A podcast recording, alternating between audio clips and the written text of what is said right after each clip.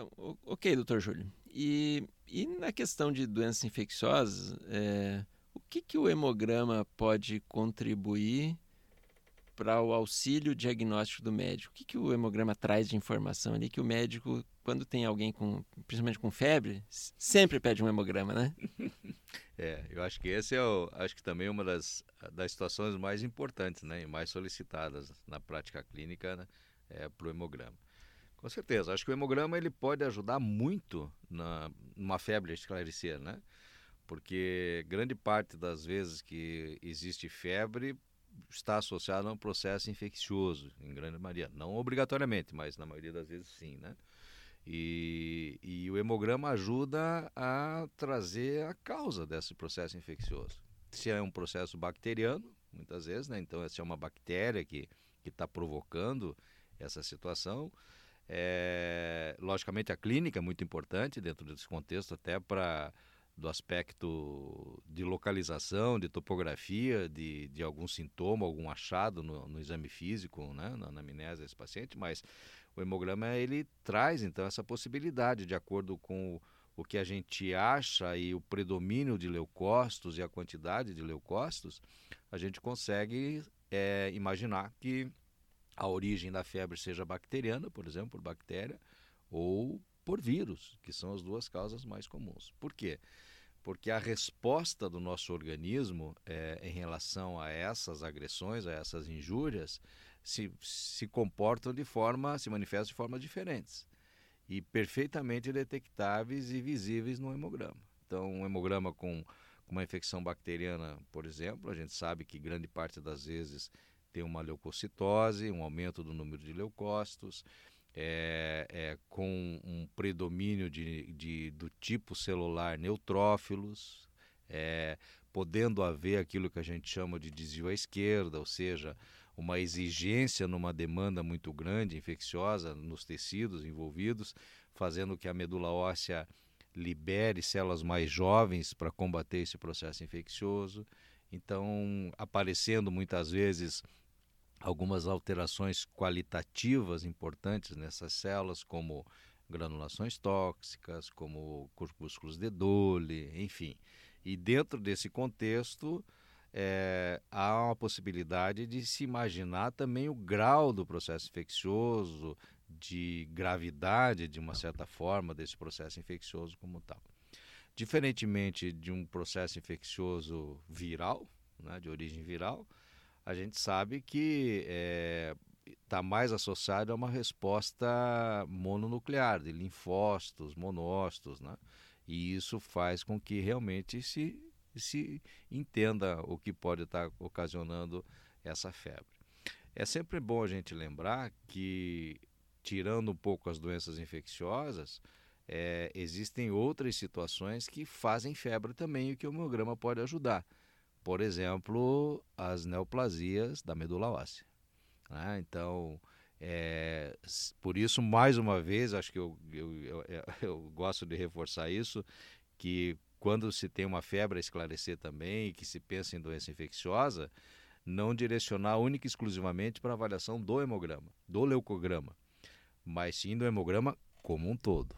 Porque se esse paciente tem febre, tem leucocitose, mas ele tem anemia, ele tem plaqueta baixa, plaquetopenia, é, eu posso pensar ou me desperta a possibilidade de ter algum distúrbio na medula óssea desse sujeito e ser essa a causa da febre. A gente sabe, por exemplo, é, clinicamente, a tríade clínica para um paciente com suspeita de uma leucemia aguda, por exemplo, o que, que pode ser? Febre, anemia e sinais de sangramento.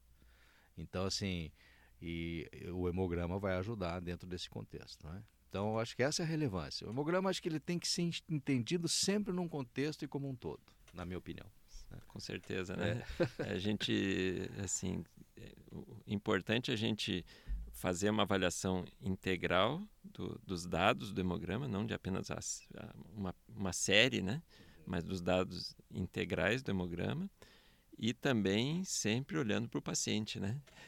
Porque um dos maiores erros é você pegar um resultado de um exame e interpretar o resultado sem olhar para o sem ter correlacionar aquilo com a informação clínica do paciente. É. Porque nessas situações o que você vai fazer é tratar o laudo e não o paciente, né? Então é, é fundamental que os dados clínicos do paciente sejam interpretados em conjunto com os dados do exame laboratorial. Com certeza. Eu, eu acho que na minha cabeça sempre, sempre é assim, né? O laboratório contribui muito para muitos diagnósticos, né? Se, a gente, se a gente falar assim hoje, para saber que um paciente tem Covid, não tem, se tem hepatite, se não tem, tudo isso é o laboratório que diz isso, né? Mas eu acho que não existe uma a, na prática é, como fazer diferente dessa sequência. O exame físico e a anamnese é o ponto de partida de tudo.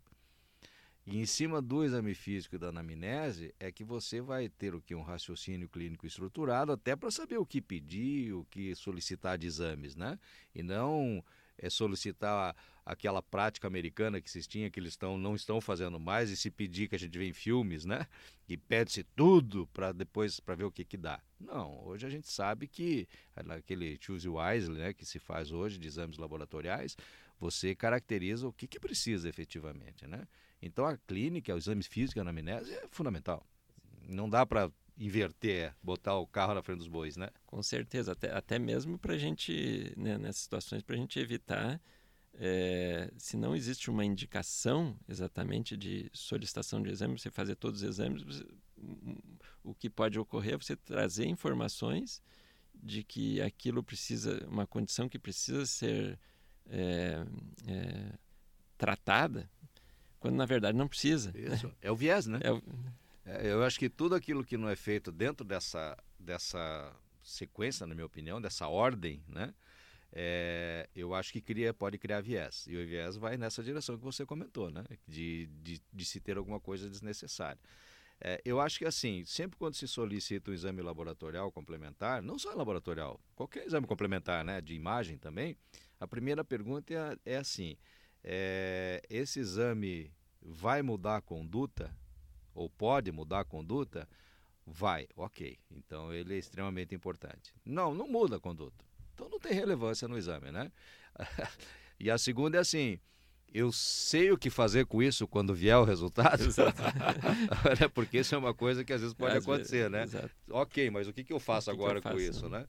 Então, eu acho que são duas perguntas muito importantes para o clínico, principalmente, né? Então, a pergunta é assim, ok, esse exame ele é relevante? Não.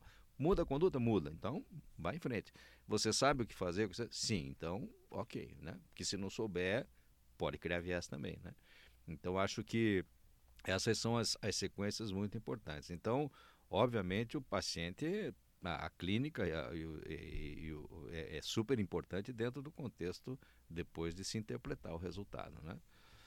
É, eu acho assim que algumas situações do hemograma, às vezes até tem situações, já tive algumas umas passagens na minha vida assim, na, na prática, e que tomar cuidado que às vezes hoje a gente faz muito acompanhamento de pacientes, é, às vezes por exemplo, na medicina ocupacional, que você faz exames periódicos, independentemente da clínica do paciente. Tem a consulta, tudo, mas você faz. O hemograma está na maioria desses exames. Pacientes de UTI, por exemplo, que você faz acompanhamento, neonatologia, por exemplo, de pacientes em UTI neonatal. Às vezes as alterações do hemograma acontecem antes de sinais e sintomas clínicos. Isso já aconteceu muitas vezes na minha prática e que até põe a gente meio em, em xeque, né? Que, até você encaixar. Então, assim, é, é, sempre a gente tem que estar muito atento dentro desses contextos. Aonde que está esse paciente, né? É, de fazer diagnóstico, às vezes, de, de leucemia, por exemplo, mieloide crônica, em fase muito inicial, paciente totalmente assintomático, e o hemograma vem lá com desvio à esquerda, com mielócito, com metamielócito, e opa, alguma coisa tem aí. Não é a prática comum, né? Mas isso pode acontecer. Muito bom. É, e acho que é, essa é a, é, a, é a, avaliação que a gente vai fazer no próximo módulo, né? A utilização do hemograma na, na para neoplasias, né? Então, é, nós já voltamos aí para continuar esse papo. Tá bom.